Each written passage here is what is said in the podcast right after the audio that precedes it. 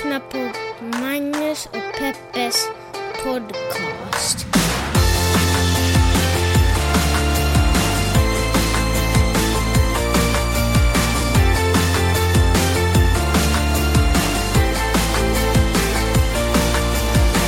Hallå internet och hjärtligt välkomna hoppas jag att ni känner er till podden som heter Magnus och Peppes podcast som idag sänds ifrån eh, Östermalm i Stockholm.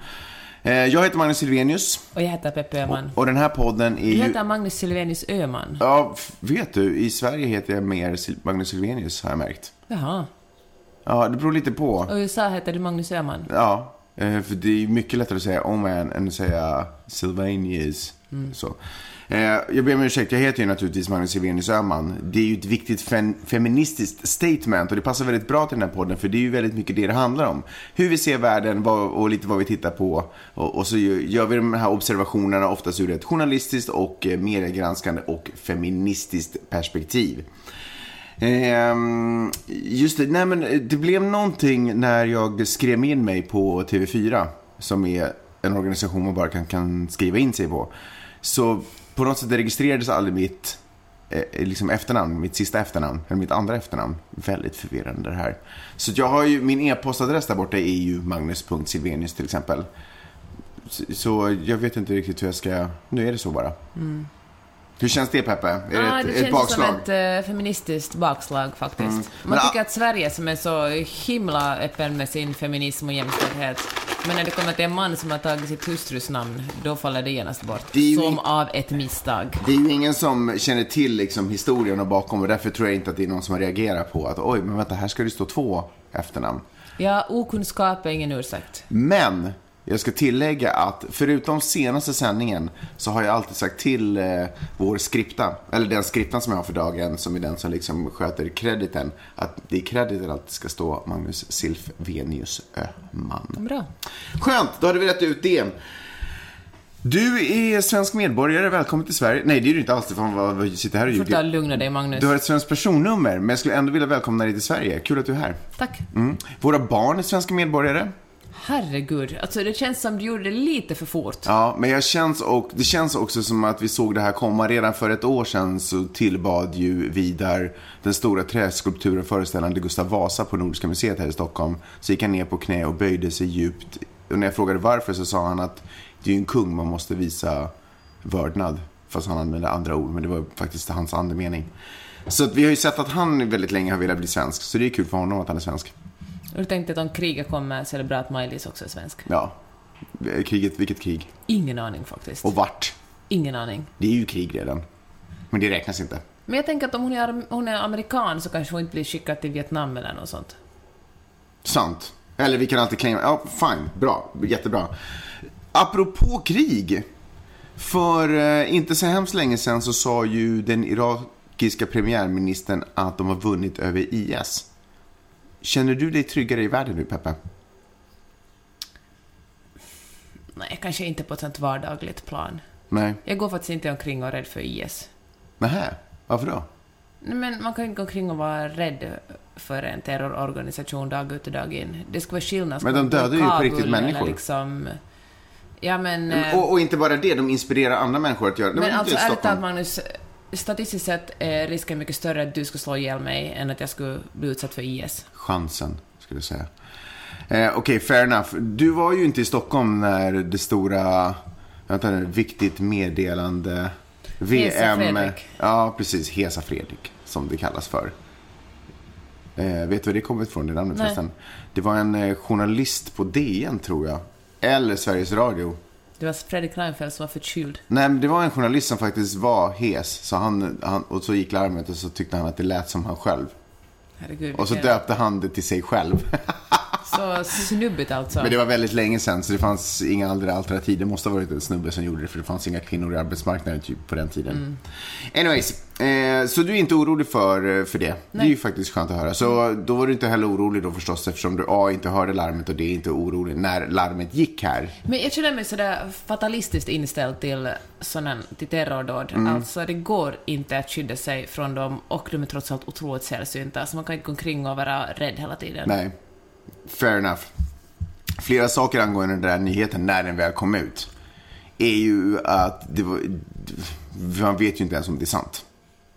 Eh, för att det var premiärministern och han har, ja okej, nu så tror jag inte att det är en... Ja, att IS är besegrat. Ja, nu tror jag inte att det är en osanning om jag ska snarare Mm. säga så. Men då när det kom ut så, vad heter det, så var det premiärministern som tyckte att nu tyckte han att det var så, Mm. ungefär baserat på säkert någon rapport från någon styrka. De gjorde ju en massoffensiv in i den där staden Mosul från Mm. väster och försökte ta över hela staden och sådär. Men de facto så lyssnade jag på en podcast, jag tror att det var The Daily, för att det är typ den enda jag lyssnar på, som är alltså New York Times podcast, Mm. som jag verkligen kan rekommendera. Kommer ut alla vardagar.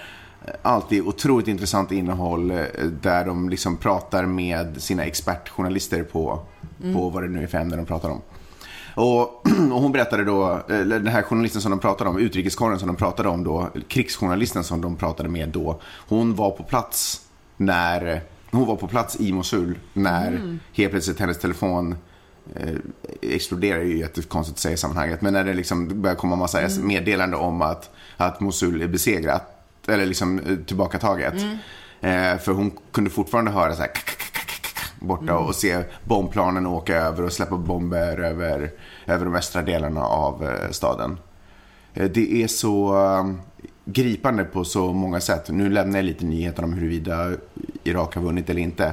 Men det är så gripande att det finns människor som är på de här platserna och, rap- och, känner det här ansvaret att vilja rapportera och jag tycker det är Men mäktigt. alltså svenska Therese Christiansen, hon befinner sig i Kabul just nu. Ja. Där hon med en annan kvinnlig fotograf. Och eh, för det första tycker jag det är att hon är en så otroligt bra journalist. Och eh, Mm. Men Kabul, där är väl ingen fara att vara? Eller vad menar du? skämtar du? Nej, vadå?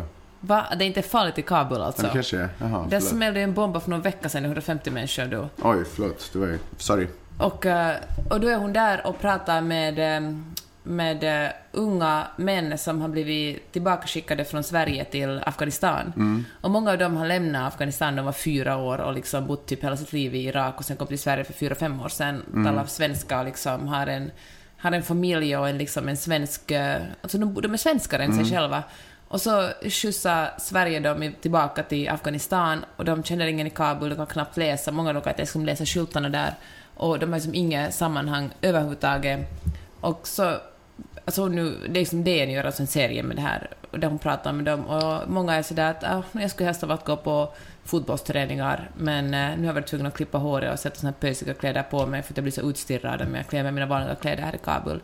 Så otroligt gripande och otroligt bra reportage. Då tänker jag, talar mycket om journalistik i den här podcasten, hur otroligt viktigt det är att eh, det finns reportrar på platserna. Alltså det är fan det enda sättet för oss att få reda på vad som på riktigt händer där. Eller som du sa, den här eh, New York Times-journalisten som befann sig i Mosul och eh, som säger att jaha, men alltså folk skjuter fortfarande på varandra här. Ja, nej, men alltså jag håller med. Eh, vad skulle du säga är det största journalistiska, eller det viktigaste journalistiska du har gjort? Nej, men det där kan du ju inte. Jag har ju talat om Therese Christiansen, du talar om någon slags eh, New York Times-reporter i Mosul, och så frågar du mig.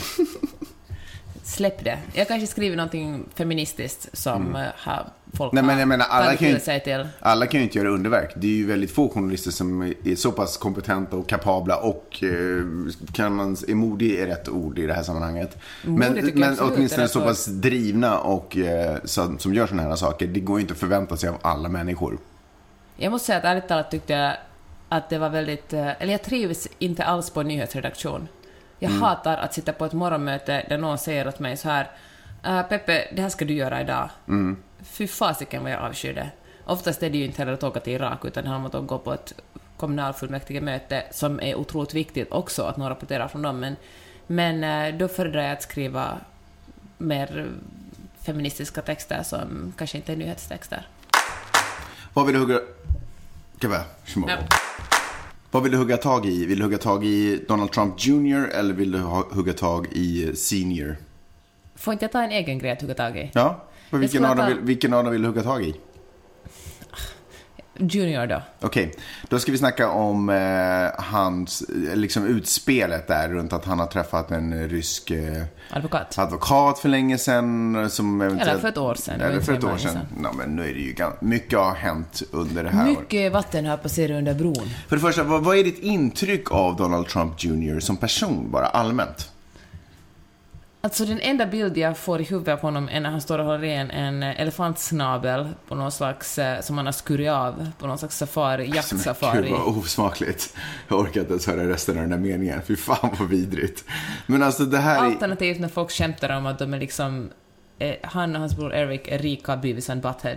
Och jag tycker det är liksom, eh, det är så lätt att skratta åt dem. Och jag förstår att det är någon slags förlösande att skratta åt dem, men jag fattar ju samtidigt att det är något väldigt Fast allvarligt. det är ju inte lätt. Skrattet sätter sig hela tiden i halsen när jag försöker skratta åt dem. Alltså det hade varit lätt att skratta åt dem om de inte hade varit i den positionen de Ja, är. precis. och att det här var ett avsnitt av Simpsons. Då hade det varit lätt att skratta åt de det. där, några av de här amerikanska late night eh, hosterna höll ett långt eh, tal där han bad om ursäkt till brorsan Eric. Ja.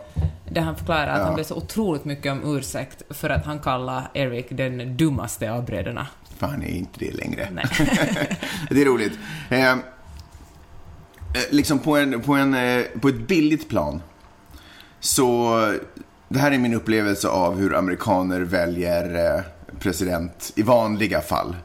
Den som de tycker verkar mest sympatisk. De som kan, eh, det är ju, verkar... Eller det som hör till rätt parti. Ja, det är också. Men det verkar ju också vara så här, det verkar vara viktigt för de här kandidaterna, eller tidigare. Allting som händer, liksom har hänt efter det senaste presidentvalsracet tar jag bort ur den här ekvationen. Det här är så som jag alltid upplevt det tidigare. Att det var viktigt för de här amerikanska presidentkandidaterna att visa att de har en bra och trygg familj. Frun står alltid vid sidan, barnen står alltid och ler och vinkar. Och det ska alltid vara liksom the all good American family. Gärna lite troende. Gärna lite troende, men det ska vara den här feelingen av the people next door, fast naturligtvis med en väldigt kraftfull patriark där längst framme som kan få saker och ting att ske. Vad det nu är som amerikanska folket vill att det ska ske. Men framförallt så har de ju, eh, ja i alla fall. Och sen så, så kommer Jo, eh, och, och sen, men de har alltid på något sätt varit en del de har alltid försökt frammåla sig själva som representanter av folket. Att de är, we're just like you. Liksom. Och så har de på något sätt lyckats eh, få, det, att- få folk, eh, liksom eh, duperat folk när det kommer till att dölja hur mycket miljoner pappa har dragit in och sådana saker. Men, men approachen har alltid varit att vi är precis som ni. Och sen så kommer the Trump family. Som varken Alltså jag tycker inte att det här är viktigt egentligen, men jag tycker att det är anmärkningsvärt eftersom jag tycker att amerikaner verkar ha röstat så tidigare. Man ser ju på dem att de är onda. Men alltså, man ser ju på dem att barnen är bortskämda as F. Och att man ser ju på Trump, och man har ju hört på Trump, att han är ju liksom... Fast samtidigt har han ju sålt in sig med att han är en av folket, han är, eller att han är emot ett etablissemanget. Ja. Det, är, det är ju hans uh, Jo, jo jag, fatt, jag- alltså jag, fatt, jag har ju också hört, jag förstår. Men ändå bara sådär intrycksmässigt. Hur har de, hur har Ja. de liksom, hur har de kommit förbi den grejen? Alltså den enda där som ger, eller de enda där som ger någorlunda, alltså visuellt sådär, eh, Sympatiskt. sympatiskt intryck. Och det här handlar inte om att folk, huruvida folk ser bra ut eller folk ser dåligt ut. Utan jag försöker bara, så som jag upplevt hur amerikaner röstar, är ju egentligen Melania Trump och kanske Ivanka Trump. Nej, vad säger jag? Heter hon dottern? Nej, Ivanka heter drottningen. Ivan, Ja. dr- ja, drottningen, sa du så? Dottern, Ja. sa jag. Eh, de, de, de, de kan se snälla ut någonstans, eller sådär. Men det är för att de är kvinnor. Kvinnor ser ju kanske mer sympatiska Ja, du, du har säkert rätt. Så eh, jag skäms ju för att jag säger det så. Men, eh, men än, återigen, när man tittar på Donald Trump Jr. och när man tittar på Eric, så det är ju, man ser ju på dem att de är onda jävlar. Alltså de Ja. är ju, De står med elefantsnabel. och jag, och jag fattar inte hur amerikanska folket har godkänt det. Jag kan inte få ihop den ekvationen i mitt huvud. Alltså min teori är att eh, det handlar... Och de säljer ju också The American Dream, det säger ju alltså. Jag, läste, jag lyssnade på ett, ett tal som, eh, som Donald, eh, Donald Trump Jr hade under valrörelsen. Mm. Där han berättade att hans pappa hade kommit från Queens och ingen trodde på honom. Så hade han kommit till Manhattan och börjat köpa hus. Och de säljer ju den här liksom, eh, Mm, och- den, ja. The American Dream. Ja, och sen glömde han bort att nämna att hans pappa är född i en miljonärsfamilj Ja. och att han fick en, att han fick jätte, jätte, jättemycket pengar att göra vad han vill med. Ja. Men eh, jag tror att, men jag tror liksom att, att amerikanerna också, eller speciellt de som rö- röstar på honom, i det, liksom drömmen är, det ultimata är att vara rik. Mm. Att man är rik och lite kaxig. Ja, ja nej, men det är väl det. Det är väl liksom pengarna som har... Eh, Eller drömmen om pengar som har, som har röstat. Det är liksom, Trump är ju monopol. Sen så har jag funderat på, Alltså spelet monopol menar jag. jag förstår, jag förstår, jag förstår, jag förstår. Sen så har jag funderat på då hur många skandaler, för nu, nu är de ju ändå lite, de här skandalerna som kommer upp nu är ju ändå lite på den nivån att det är liksom, det CIA är ju, är ju liksom inblandade i de här. Det är ju liksom national, eh, liksom rikets säkerhetsskandaler. Hur många kommer de klara? Hur många som helst. Tror du det? Ja. Du tror att de kommer ducka Ja. allt, allt, allt, Han kommer allt, allt? inte att ställas inför för rätta. Han kommer inte att bli impeached. Då kommer jag fråga, tror du att han kommer, tror du till och med att namnet Trump kommer klara sig? Ja. Tror du det? Ja. För jag har en sån här feeling. Han har ju naturligtvis, hans, liksom en del av hans, eh, i hans valkampanj så sa han att han kommer bli the best president ever förstås. Believe me, trust me, I'm gonna be the best president ever. Eh, och hela hans grej är ju hans varumärke. Det är ju hans namn. Det är ju allt. Det är ju allt han tar kommer in med till Vita huset och det är ju allt han har livnärt sig på. Det är det han har försökt sälja hus, eller det som han har sålt hus med. Det är det som han har sålt kotletter med, slipsar, du vet allt. Det är bara namnet, bara namnet skrivet i guld. Ja, och jag, tänk, jag, jag tänker mig ändå så här att efter den här, fast han sitter kvar så tror jag att han kommer sitta kvar på nåder. Liksom att det är det sista halmstrået de drar de, innan tiden går ut. Och jag tror att de kommer, att alltså de kommer att vara betraktade som den värsta presidentfamiljen någonsin genom alla tider. Det kommer de, men jag tror att folk... Det är svårare för folk att erkänna att de har fel. Ja, fine. Så då, så, vilket gör att du kommer få sitta kvar. Men sen efterhand så tror jag att folk kommer vara sådär... Alltså Nixon känns ganska okej just nu. Men nej, jag tror det kommer att gå jävligt bra. Jag Tror du att det? Trump kommer att göra så jävla mycket pengar. Tror, jag tror att han kommer tappa sitt namn alltså. Jag tror att det... Vi får se. vi får se, vi får se, vi får se, vi får se. Men eh, ja, det var vad jag tror. Det var det enda jag ville säga. Då, då, då tycker jag vi kan vända blickarna till Trump senior då. Alltså, han var ju i Frankrike på Mm. Frankrikes nationaldag. Du hade ju observerat någonting om det där. Att eh, Macron verkligen hade förberett sig på hur man ska ta emot Trump. Mm. Han hade middag i Eiffeltornet och sen en militär parad längs med Champs-Élysées. Men alltså du säger middag i Eiffeltornet som om det vore skitsnyggt. Det är ju värsta turistfällan. Jag fattar inte. Vad är... Men vad tror du Trump gillar då? Ah, okej. Jag menar, det är ju exakt, alltså Trump är ju egentligen, alltså han är ju ingen finsmakare Nej. om vi ska säga så. Okej. Han är ju inte liksom den som... De borde ha varit i Disney World eller någonting. Nej men exakt. Det, är liksom, det var det andra alternativet. Ja. Men, men alltså det är ju, det är ju inte som, han skulle kanske inte ha över, liksom, gilla att ta sig till Louvren eller något sånt, utan jag menar, världen en jätte, jätte, jättestor fallossymbol. Och få sitta mitt i den och äta middag. Men vad tror du, vad, vad, vad, vad var det som var så smart med det? Jag fattar inte. No, alltså så här tror jag att eh, Macron vill att, eh, han, han vill höja, han är ju också nyvald president och, och, s- och han, han är ju inne i smekmånaden. Han har ju varit kritisk också till Trump.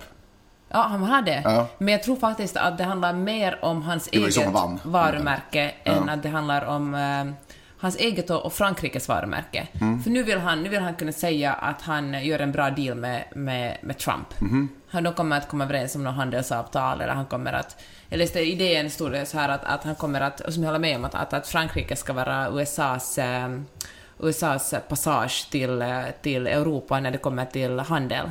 Alltså det som egentligen alltid England har varit. Exakt. Eller Storbritannien. För det går ju inte så bra för Storbritannien just Nej, nu. okej. Alltså, alla Brexit och, och liksom, eh, det går inte, Theresa May förlorar stort i valet och, Mm. eh, och, eh, och då tror jag att Macron, han upptäckte ju nyligen också att, att Frankrikes statsskuld var mycket större det, det, än, vad han, än vad han trodde när han blev. Det visar att det fattas ytterligare 8 miljarder som, Mm. som den förra regimen hade gömt bort någonstans. Och då tror jag att Macron kommer att eh, försöka göra en massa handelsdealar med USA för att eh, på så sätt också gör, få, få Frankrikes ekonomi att komma igång snabbare och så på så vis bli en, en ännu populärare president. Men alltså vänta nu. Är Macron en good guy eller en bad guy? Fan, det vet vi inte riktigt ännu. Jag tror att han är ju... Nu pratar men- du som om du vore utrikeskorr. Kan, kan du bara säga vad du tycker? Det, ja, vi, det är svårt att säga i dagsläget. Vi ser ju här tydliga tecken på att... Nej men jag tror så här att, att han, eh, han blir ju vald, alltså i, i, jä- jämte Trump ser ju alla ut som good guys. Alltså man behöver ju, vem som helst är bra. Gargamel ja. skulle vara en ganska bra president Och jämt- om man skulle stå bredvid Trump. liksom. och jämte Le Pen som han stod emot så Nej, men exakt, så han kunde ju inget annat än vinna. Men? Men jag tror att han ändå är lite av en populist och jag är faktiskt inte riktigt säker på det parti han representerar liksom, är inte lite mer höger än vänster, trots Är det det? allt. Jaha. Och, eh, Baserat på vad då? nej, men det är vad jag tror. Mm. Alltså vad jag, den uppfattning jag har fått. Ingen expert här. Nej. Men, men vad ska ni vilja jag komma här och gissa? Ja, bra point, bra point, bra point. Alltså, det var ironiskt. Så, ja. Men, eh, eller det var I alla fall. jag ju, Gud vad slätt. Jag tar lite kontroll över den här situationen. Det är nämligen så att den där morgonen när, när Trump landade på, um, vad han nu var, Charles de Gaulle. kanske. Så, um, så satt han som var ny, jag, jag sände ju den morgonen. Så satt eh, han som var nyhetsansvarig på morgonen och spottade, alltså han var ju helt röd i ansiktet, han var så jävla förbannad. När de här första bilderna kommer in och han var, han var sur på att till och med Macron bara skakar hand med Trump ungefär. Han var så arg för att han tyckte det var, det var bollöst, det var ryggradslöst och det var en skam. Liksom att man borde, han, liksom folk, man vill ju se någon, man vill ju se någon som lite Merkel. Ungefär. Eller man vill se någon som, var det Putins fru som bara Nej, det var den polska presidentens fru. Ja, som bara går förbi Trump. Ja. Man vill ju se sånt Ja, liksom. ja. Eh, och speciellt när det kommer till en statsman som har liksom slappat eh, extremhögern i sitt eget land, kommer från noll och bara helt plötsligt blir president. Ingen, du vet, hela den, hans Ja. resa. Då vill man ju se honom stå där med ett otroligt självförtroende och bara sätta Trump på plats. Men, Men var det istället de kom eller de gick? För de gick hade, höll de på en halv minut och skakade hand med varandra Ja. och klappade varandra på ryggen Nej, men och istället så pratade tungkysstes. Det här, det, här var inte, det här var inte klart så tidigt på morgonen, men sen också med senare med facit i hand. Istället så har det liksom hissats vimplar och Trump Mm. har fått värsta, eh, liksom en mod, mottagning som är värd Nordkoreas super, ledare. Ja, men verkligen så statsmanna, verkligen. Nu kommer chefen. Men var det så att den här äh, militär, eh, liksom, eh, vad heter det, de som spelar musik där i militären som gör så här Ja. marsch-typerna, du vet. Eh, så, alltså spelade de Daft Punk? Va? Gjorde de? Jag tycker att jag, alltså... Det får du väl hitta och, och smälla in hit i podden i så fall. Ja, men så här, lyssna så här.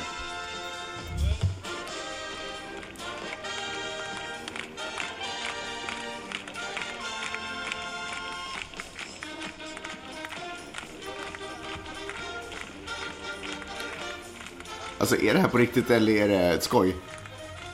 Eller BBC. Det är väl Daft Punk. Macron ville väl signalera att han är ung. Tror du att, Macron, tror att, tror att det här är Macrons playlist? Liksom. Spotify. Att om man, är, om man är en statsledare, då har man inte Spotify, utan då har man sådär, då, sätter man, då skickar man beställning till sin armé. Får jag säga en sak? Jag tycker det är så Förlåt, jag menar att avbryta dig. Nej, inte alls. Vad skulle du säga? Det är så otroligt befriande när man alltid talar om Macron som så ung. Han är ju 39. Mm. Ja, Jag tycker det är så skönt. Ja. När man själv rör sig i de trakterna. ja. Alltså 40. Är det så skönt att man är sådär, åh, Macron är så ung. Ja, jag har inte tänkt på det. Jag tycker det är mest störande att Macron är så väldigt nära till namnet, Macaroon. Anyways, eh, igår ställde du en fråga när vi satt på en middag. Där du frågade, vem är coolast, Trudeau eller Macron? Mm. Vad svarade du själv på den frågan? Ja, just nu säger jag Trudeau. Trudeau, eller Ja. hur? Han är ju, eftersom, speciellt om man inte fortfarande riktigt vet om Macron är en good guy eller bad guy. Macron är, alltså han kan ju vara den här personen, det här kan ju vara en thriller. Där, där han liksom är väldigt nära det goda. Man bara, ah, och sen bara, it was you all along.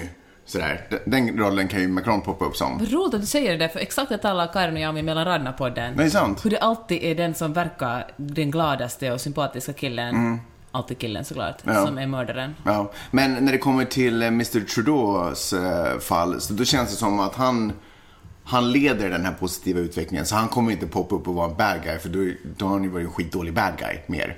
Förstår du vad jag menar? Ja, Men du anyway. vet att det här är verklighet. Det här är verklighet, men eh, ja, ibland undrar man ju alltså. Ibland undrar man. Ibland överträffar och verkligheten framförallt, fiktionen. ibland undrar jag om Donald Trump inser att det här är verklighet. Eller om han bara håller på att spela ett spel och bara kör sina egna gimmicks. Nej, vet du, jag tror att han bara slutsas, slutsas in i det här och försöker överleva. Slutsas. Ja. Försöker överleva dag efter. Han bara ”Jaha, vad är det som händer nu?” Mm. Så är det någon som tecknar upp ett diagram för honom ungefär vad han ska göra av den här dagen och sen försöker han överleva. Han Mm. går omkring och är trött och lite förvirrad hela tiden, tror jag. Jag känner att i den här podden har vi inte bjudit på väldigt mycket svar eh, och, och egentligen inte så hemskt många skarpa analyser om jag ska vara ärlig. Men jag tycker fortsätta den trenden med att ställa frågan. Vad hände med Sean Spice? Är Spicer? Han, han är ju inte där längre. Gick han in i väggen? Eh, Ingen aning faktiskt. Alltså eh, Donald Trumps eh, presstalesman som alltid Ja, stod där och talar bara kämpade och bara desperat försökte komma Men ut sitt... Kellyanne Conway har ju fått komma tillbaka. Hon är ju tillbaka. Hon står ju med lappar numera i, i tv-rutan och förklarar vad hon tycker och tänker. Men det är ju en annan, det är ju en, en, kvinna där nu som är press... Kanske han bara gick in i väggen. Fan, alltså jag hör honom. Jag hör honom. Men ja, det skulle vara kul att veta. Så om du hör det här Sean, berätta hur du mår. samtidigt så är det ju får ju inga press, de ordnar ju väldigt sällan presskonferenser nu för tiden. Mm. Och eh, på presskonferenser får man inte spela in någonting, får inte ha någon bild, man får inte spela in någon video, så det är mycket svårare att rapportera också Ja, det dem. stämmer ju inte. Det finns ju nog bildmaterial och ljudmaterial från presskonferenser. Det förbjöd ju Vita huset.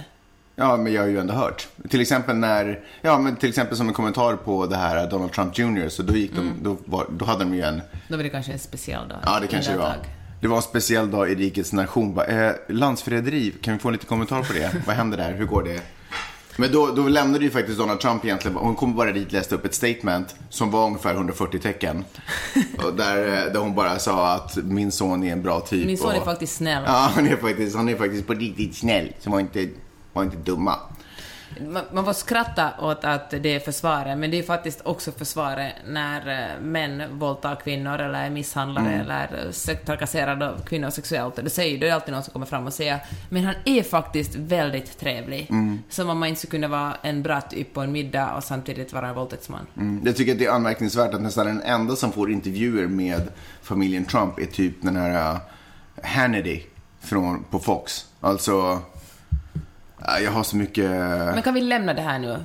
Jaha? Det här ämnet? Ja. Eller vill du säga någonting Nej. mer? Får jag, Ja. får jag tala om något annat då? Det Det, var du som har styrt den här politiska diskussionen i den här podden. Ja, tycker att det är, var och en gör det de är bra på, tycker jag. För ungefär en vecka sedan försökte vi spela in den här podden i Finland, men det gick inte så bra på grund av barn och flyg som skulle gå och allt möjligt annat. Och eh, då försökte jag tala om en text jag läste på Svenska Yle som handlar om eh, att eh, föräldrar ska sluta lägga ut bilder på sina barn på sociala medier.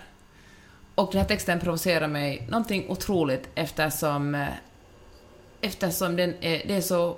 Vad är motsatsen till nytänk? Eh, dåligt. Alltså, den var bara dålig. Alltså, att skriva en, en text som, som uppmanar, som liksom eh, moraliserar kring att folk lägger ut sina bilder på sina barn på sociala medier, det är liksom... Det är någonting som, som jag har läst sen jag började blogga 2005. Alltså det, det är någonting som är så otroligt gammalt att, eh, att jag inte ens borde tala om det, men det provocerar mig så mycket att public service lägger ut en sån här text. Men kan vi, kan vi, du pratar om det i form av text. Kan vi bara konstatera att det var inte, ett, det var inte en nyhetstext? Men det vad var det då? Nej, men det var väl någon form av mer krönika. Liksom, det var en, en person där. Som berättar en, sina egna En redaktör som ventilerade. Ja, precis, för det var ju ingen som intervjuade. Det var ju, citaten var från kommentarsfältet på Facebook. Det var ju liksom... Men du kan till exempel Yle, svenska Yle då börja med att lägga ut det här är en nyhetstext, det här är en krönika, det här är en... eh, Jag vet inte vad de håller på Det här är en puff inför ett program så man vet vad för text man läser. Mm. Puff vara- kan man säga är en, någon form av reklam, eh, reklaminslag för kommande program. Och eh, när jag blev, så, men då försökte jag tänka, varför blir jag så otroligt provocerad av det här? Förutom att det är moraliserande, för det verkligen... I mitt, mina flöden, som ju såklart är väldigt... Som alla, alla har ju sina, individu, i sina egna flöden, och, Mm. men har jag verkligen... Jag, har- jag kan inte komma på en enda gång när jag skulle sett en förälder lägga ut någonting som inte skulle vara okej. Någon skulle ha förnedrat sitt barn. Men Peppe, vill du att vi ska prata om innehållet i den där? Eller ska, ska vi prata Nej. om det hon, Ja. det hon försökte ta upp till diskussion? Eller ska vi prata om formen för hur den här texten... Vi ska tala om form. Nej, vi ska tala om hur journalister istället borde tänka. Ah, Okej. Nu, nu har den här personen som skrev den här texten, förlåt jag hittar inte den faktiskt nu, den ligger så långt, det var för en vecka sedan vi tal, försökte tala om den, nu ligger den så långt nere i Yles arkiv så jag kunde inte hitta den. Men eh, då tänker jag så här, okej man, man, man känner så här, jag tycker det är provocerande när, eh, när mammor och pappor lägger ut bilder på sina barn som inte är till barnens fördel, och barnen inte själv vill det. Då kan man göra lite research, tänka, har någon skrivit om det här förut? Liten research kanske visar att det finns 50 000 liknande tecken och 50 000 debatter om det här. Och då tycker jag att man som journalist ska ta sitt ansvar och tänka ett steg längre. Man ska inte, man ska inte avsluta tanken där man börjar, utan man ska ta avstamp från den. Och framförallt inte där den potentiella, potentiella läsaren börjar. Precis, man måste tänka så här, jaha, vad är nästa steg? Hur kan jag föra den här diskussionen eller analysen eller tanken vidare och leverera det? För på så sätt utvecklas samhället och på så sätt kanske man har på någon slags existensberättigande som journalist. Mm. Där måste jag säga, där är min gode vän och kollega Peter West, för detta gode vän, eller nej, alltså, nuvarande gode vän, men för, detta, för detta kollega Peter Westerholm är ju eh, magisk på det sättet. För det, den ingången har han ju alltid när vi, när vi gör, gjorde saker tillsammans, så jag kan inte tänka mig att någonting annat förändrats. Nämligen, det vill säga, man hittar någonting som man vill prata om och om man bara berättar vad man hittar dem, då refererar man ju till någonting annat. Och det är ju superointressant för lyssnaren. För den kan ju läsa den artikeln själv någonstans. Eh, om man sen berättar vad man, om man gör en association på det man läste om och berättar vad det man kom fram till. Så är det också superointressant, för det är ju exakt det läs, alla andra läsare av artikeln också gör. De läser någonting och reagerar på det. Så det vi kan göra, det vi kan tillföra med som många andra inte kan göra, för sen slutar deras möjligheter att jobba med den här texten, för sen måste de på jobb, är att vi kan föra vidare på nästa tanke. Hur behandlar jag det jag kom fram till? Hur behandlar jag den, reaktion, den initiala reaktionen jag hade? Finns det andra potentiella reaktioner att, att hitta av det här? Finns det, precis som du säger, finns det andra, andra tankar på området som man sen kan sy ihop för att få en ännu större och bredare helhet av det? Just det här, gå vidare, liksom. Alltså klockrent, ja. verkligen klockrent. För det kommer en fortsättning på det här. Ja. Sociala medier. Jag läste en superintressant text på Harper's Bazaar som handlar om hur vanligt det är för eh, tonåringar att eh, göra plastikkirurgiska ingrepp. Och med vanligt menar jag liksom, det här baserar sig på USA, det är säkert mindre i, i Norden, men fan, Sverige ligger ändå ganska tätt in på USA när det kommer, när det, när det kommer till sådana trender. Men för eh, tio år sedan var det ungefär 1% av alla tonåringar som, som gjorde som fixar till näsan eller läpparna.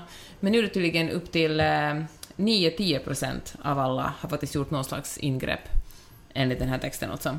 Och, eh, och det handlar till stor del om, att, eh, om Instagram, om hur otroligt viktigt det är att se snygg ut på Instagram, och faktiskt The Kardashians har satt ett sorts, en sorts skönhetsideal som man vill efterlikna. Och, och, och det, och uh, jag tycker liksom, och då, då är ofta svaret så att man, då har den här, den här journalisten har intervjuat olika uh, influencers, inte bara Kardashians, det finns ju liksom en miljard eh, youtubare och instagrammare som har jättemånga följare. Som, eh, och så hon intervjuade dem och frågade liksom att, att har, de, har de gjort sådana ingrepp och, och varför i så fall? Och det intressanta är liksom att det finns två stycken, två, förlåt, två stycken eh, typer av, av influencers. Det finns de som Kardashians som säger att vi har gjort det här och så säljer de smink och så säljer de ett visst utseende. Och så finns det de som vägrar erkänna det, att, att de har gjort ingrepp fast man kanske ser att de har fixat i sin näsa och läppar, men för det passar inte deras image. Men det finns ändå ett, ett väldigt likriktat skönhetsideal som faktiskt är ett ganska gammalt skönhetsideal, liksom med höga kindben och, och stora läppar och eh, in, alltså inte, inte sådär överproportionerade läppar med smakfullt stora läppar, så att säga, och en, och en näsa utan knölar, utan en ganska liten petit näsa. Och, eh, men, men det finns alltså liksom ett, eh, ett väldigt tydligt skönhetsideal som gör att eh, rent tonåringar, innan deras ansikte kanske ens har vuxit sig färdigt, faktiskt vill, vill fixa till det. Och de flesta plastikkirurger säger att de vägrar göra ingrepp för, för kvinnor under 18 år, eller flickor under 18 år. Men det kan ju alltid göra, men så ser de också att de kan bara göra, de kan göra undantag. Till exempel Kylie Jenner var bara 17 år när hon fixade om sitt ansikte för att, för att bli ännu snyggare. Och, eh, och alla som den här journalisten intervjuade sa att, äh, att det är en feministisk handling, att det handlar om empowerment. Hur skulle du översätta empowerment till svenska? Ja, jag vet inte. Men... Äh... Att man måste ta makten över ja, sitt eget precis, liv. exakt. Och att... Och då tänkte jag så här, att nu blandar man ihop empowerment och feminism med, eh, med en sorts kvinnohat. För att det, det, att, eh, att kritisera någon, att liksom fördöma någon för att hen, eller hon i det här fallet, har, har gjort eh, plastikkirurgi, det är ju kvinnohat. Att säga att du är liksom, att du är, du är mindre viktig, mindre värd eftersom du har ändrat på ditt utseende. Det är ju, fan folk ska få göra vad de vill med sina utseenden.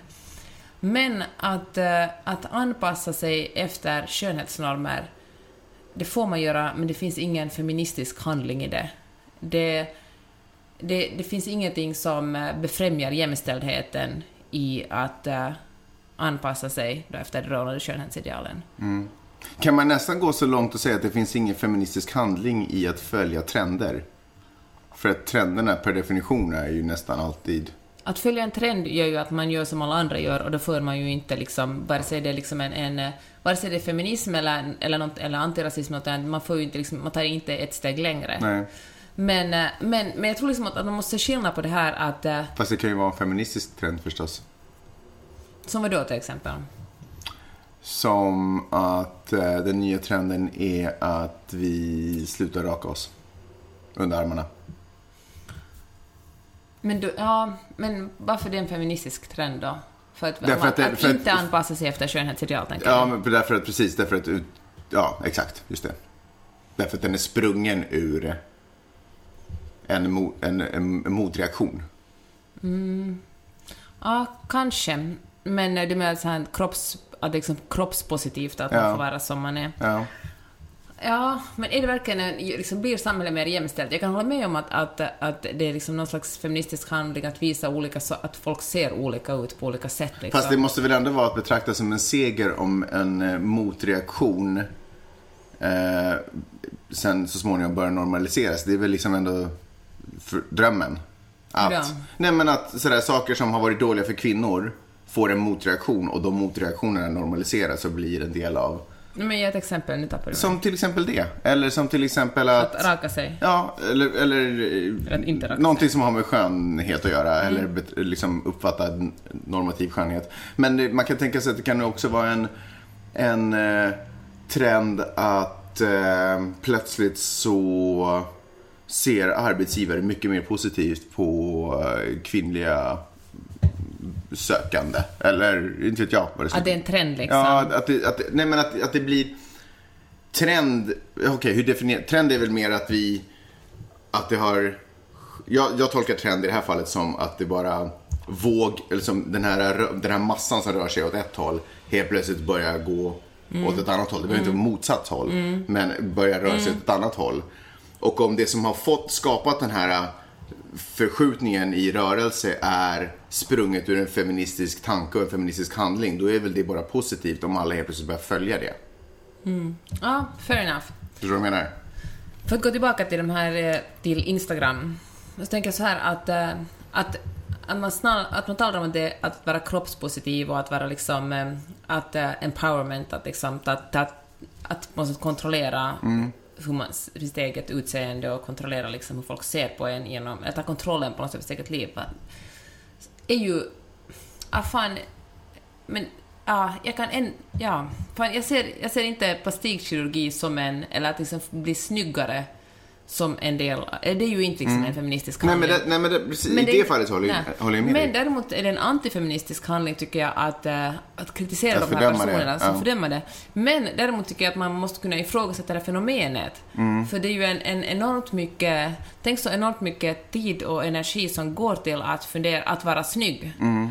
Jag tycker att varje år så pratar man om det, men män har ju också faktiskt, eh, män eh, tvingas ju också på knäna av skönhetsideal. Mm. Men eh, det är ju liksom ingenting i sam, liksom det är det är verkligen ingenting jämfört med, med kvinnor. Nej. Och hur man bedömer kvinnor. Sen kan man ju tänka så här, tänka så här också, att kvinnor blir ju också bedömda på basen, ju snyggare kvinnor, ju snyggare kvinnor, desto mer fördelar har du. Mm. Det är liksom lättare att få jobb, det är liksom, du blir helt enkelt behandlad som en... Nej, men bara att jag de facto tidigare under podden var mer positivt inställd till eh, Melanie Trump och eh, Ivanka Trump än jag var till alla männen i den familjen. Ja, men du menar att snygga kvinnor blir, blir eh, prioriterade framför vanliga män? Ja. Nej, jag tror att snygga kvinnor blir prioriterade framför alldagliga kvinnor. Så att säga. Normativt alldagliga. Mm. Eh, Män prioriteras ju alltid framför, framför kvinnor. Ja, fair enough. Okej, sorry. Ja, nej, alltså jag, jag kanske inte tänkte den här tanken riktigt färdig ännu, men Jo, jag menar men- bara liksom att empowerment är, är inte Nej. samma Eh, sak. Jag så. tycker att du sätter tummen på en väldigt intressant observation. Hmm. Den ska ni få höra nästa vecka. För nu, nej, jag skojar bara, jag ska dra det nu. och det är nämligen att det är inte samma regler för betraktaren som det är för utövaren. Ah, ser man på. Och det kan man ju tänka sig att det skulle vara, för det ska vara samma regler för alla. Men nej, det funkar inte så. Betraktaren ska visa förståelse och hänsyn. Eh, och eh, utövaren ska vara förlåtande gentemot sig själv och arbeta på sin frihet. Det är liksom, det är två olika. Men kan man själv arbeta på sin frihet? Och, nej, eh, ja, eh, jo, det kan man. Eh, jag menar inte nu liksom helt, man måste göra det här ensam. Men det måste, ju- det måste ju blomma ut ur en själv. Sen kan man ju naturligtvis konstruera stödsystem för det. Men ett stödsystem är ju till exempel att betraktaren ger möjlighet för den här personen att arbeta på sin frihet och inte fördömer eller kommenterar eller kritiserar eller, eller så. Förstår du vad jag menar? Samma sak gäller faktiskt inom ehm, den här... nej, nu skulle jag låta smart för nu kommer jag inte att få det heter eh, inom fysiken. Skitsamma! Eh, bra. vi lämnar det där. Kan vi vara osmarta en stund? Ja, Innan vi gärna. avslutar. Häromdagen åt vi middag med en kompis som har jobbat på typ alla TV-produktioner som gjorts i Sverige de senaste 20 åren, känns det som. Och ehm, han berättade om Paradise Hotel. Så ni kan stänga av ni alla som är för fina för att han har en åsikt om Paradise Hotel. Men Magnus, det vill jag diskutera det här med. Han var ju väldigt noga med att vi inte får säga någonting av det som sades under middagen. Så nu vet jag inte riktigt vad du gör. Nej, men jag tänker inte berätta någonting avslöjande om nästa säsong som blir en superbra all-star-säsong. Som till exempel att... Nej men... men det som han berättade om, att det fanns ju ett, att hur Paradise Hotel, från att ha varit en uh, rövsåpa Ja, just som det, alla föraktade, hur det plötsligt blev någonting som man till och med skrev om i, eller var till och med, som folk skrev om och tyckte var feministiskt, man skrev om det på DN och Nöjesguiden och liksom eh, jag vet inte om jag ska jämföra de två, men så här respekterade tidningar så analyserade det och liksom feminismen i det och, och liksom folk, folk som ansåg sig vara intellektuella plötsligt tog till sig Paradise Hotel. Och då berättade han att, att det var ju en paus mellan, det var en paus på några år. Sista säsongen gjordes i första varvet av med Alex Schulman som programledare och det var typ den sämsta säsongen i världshistorien. Ingen kollar på Nej. den. Sen var det en paus på några år, ja, precis. Ja. Och eh, så föreslog någon på produktionsbolaget att de skulle göra en ny säsong. Och, eh, och ta exempel av Norge. För Norge hade man kommit på eh, några grejer. För det första att eh, behandla de här deltagarna med humor. Man skulle inte, inte direkt lyteskomik, men kanske lite. Men i alla fall det skulle bli som ett program man kunde skratta åt. Och eh, för det andra att ha olika teman. Det var helt enkelt enkel, enklare att, att strukturera upp det Temaveckorna, på det här sättet. även kända som. Och, eh, och plus att när man uh, castar folk, så ska man bara inte casta de snyggaste, utan man ska verkligen casta folk som, eh, som verkligen ville, som hade hur moraliskt han är, som, som verkligen ville göra vad som helst i TV, för de ville vara med som i Paradise ja, och hade lite personlighet utan att på något sätt säga att de i tidigare säsonger inte hade någon personlighet. För det Ja, konstigt. fast det är det du säger egentligen. Ja, för jag menar det. Och, eh, och då berättade han till exempel om, om Aina, som var en eh, för Paradise Hotel-proffs. Kommer ju ihåg Aina. Hon hade skickat in en egen video där hon berättade om sig själv. och Hon gick ut och ragga- raggade killar och liksom... Och de var... Och plus, Det var som en skriven vlogg. Precis, och hon var liksom... eh, Hon var väldigt... eh, Så bra ut, var gullig och, och ändå liksom var hon ingen... Hon var som en, en av oss liksom. Och, eh, och då såg jag faktiskt henne, det var jag läste en blogg som heter 9 till 5, Sandra som skriver den, så berättade, så berättade att hon hade varit på någon festival och träffat Aina och ville ta en selfie med henne för att för att Aina, Aina. ännu efter alla dessa år är Aina liksom Ja. en person man gillar. Och, eh, och när de började med det här, alltså gjorde om castingen, gjorde det mer humoristiskt och satte in temaveckorna, boom, Paradise Hotel blev plötsligt jättepopulärt, omtittat och omskrivet. Och, äh, jag vet, jag tyckte det bara var... Men jag, jag tycker det är fascinerande för jag tycker att du missar helt den väsentligaste poängen. Samir. Och det här tycker jag är... smile. Och det här tycker jag är liksom det står i vårt förhållande överhuvudtaget. Du missar allt det, det väsentliga. Och det är ju att människorna som sökte till programmet hade förändrats också.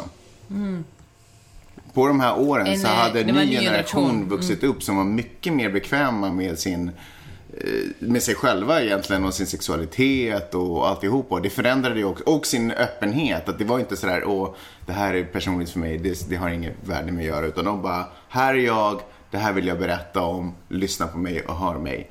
Eh, Det var ju också en av de stora förändringarna som gjorde det möjligt. För helt plötsligt så när de, gjorde, när de gör de här synkarna som det kallas för, de här små intervjusegmenten kan man säga. eh, Så pratades det mycket mer och folk var mycket mer öppna. Det tycker jag är otroligt fascinerande. Det andra, för det har ju förändrat människor. Det andra är ju bara hur man putsar till ett program. Förstår du vad jag menar? Ja, för säkert också, det är såklart det är väldigt viktigt hur man sätter formatet. Jo, det är sant, men den tanken Men kommer tror du att från... om Alex Schulman ska fortsätta vara programledare och Nej, det jag hålla på med exakt samma Nej, jag koncept som tidigare, skulle det vara lika populärt då? Nej, det tror jag inte, men det, jag tror ändå att det programmet hade varit... Det hade inte varit exakt... Kombination kanske? Det hade förändrats. Det hade varit annat. Vad tror du det beror på? Tror du inte det beror på liksom att, all, att, få, att eh, den generationen märkte att eh, alla YouTube-stjärnor, att influencers blev verkligen jättestora? Ja, nja, ja, hade det redan Eller tror du skett bara då? att det är liksom en... en eh, Nej, men de, de, de nya som kom in hade ju haft en möjlighet. De hade ju sett kanske sina första dokusåpor när de var 7, 8, 9 år. Och nu var de, nej okej, eh, 15 år då. Och nu var de eh, 20 plötsligt och kunde ställa upp. Jag menar, de hade ju vuxit upp på ett annat sätt med dokusåpor än vad till exempel de... Nej, men du sa ju att de dokusåporna inte alls var så bra. Det var liksom en annan sorts dokusåpor där man inte berättar lika mycket om sig själv. Nej, men så är det alltid. All, all utveckling sker ju alltid i Jag små tror mera på sociala medier faktiskt. Men vadå, nu pratar du ju som att det är omöjligt att vi har cykel. Vadå, för tusentals år sedan hade de ju bara sten. Alltså, man lär ju sig i Det små talar jag inte alls, tvärtom säger jag så här jag tror faktiskt att folk blev stora på Instagram, att folk var stora på Instagram och YouTube var en Nej, större... inte då. Det är ju omöjligt. Varför det är omöjligt? Vänta, när var det här? Det fanns väl typ inte Det var Insta kanske då? sex år sedan. Hmm. Jag menar, Robinson fyllde väl 15 eller 20 år? Ja, Jag menar, de var inte, och det var ju en helt annan typ av, dokusåpa. ja. Men det, jag menar, de här människorna som är med i Paradise Hotel när det började andra varvet. De är ju uppvuxna under Rob, Robinson... Under Robinson. Under Robinson era. Liksom. Det, det var ju inte... Det var ju inte de tidigare. Robinson kom Men man kan till när säga de att du och fanns. jag också var uppvuxna. Alltså, Robinson kom Nej. när vi var i tonåren. Det är hopplöst att prata med Peppe. Jag tycker det är så himla frustrerande. Man kommer ingenstans. Jag ska ta tillbaka det här till eh, vettigheter nu igen. Eller vill du säga något mer om din... Nej, nej, ta Nej, men det var faktiskt fascinerande. Det var, det var roligt att höra honom säga, berätta om de här förändringarna. Det var faktiskt fascinerande. Jag menar inte att förminska ditt eh, inlägg. Mhm. Det var nämligen, jag, jag tänkte bara att jag skulle backa bandet den sista Mm. sekund, eller sista, här i slutsekunderna. Det här du pratade om eh, Ylles, eh, vad det nu var, som hade skrivit. eh, Mm, Det här om att man inte får lägga ut krönikan och sådana saker. Jag har, jag, har, jag har börjat märka ett problem. Jag kan inte riktigt lita på krönikörer. Jag vet inte om de skriver för att de får betalt av tidningen och känner ett ansvar för att tidningen måste få klick och därför känner de att de måste vara mer provocerande och sådana saker. Till exempel ett, ett ganska färskt exempel, nu är vi ändå inne på Schulman, det var så jag kom på det, är nämligen Kalle Schulman. Som eh, skriver provocerande krönikor, måste man väl ändå säga. Eh, och Jag trodde ni var kompisar. Jo, men... Eller, du hänga ut honom nej, nu? Vi är inte kompisar, vi är bekanta sådär.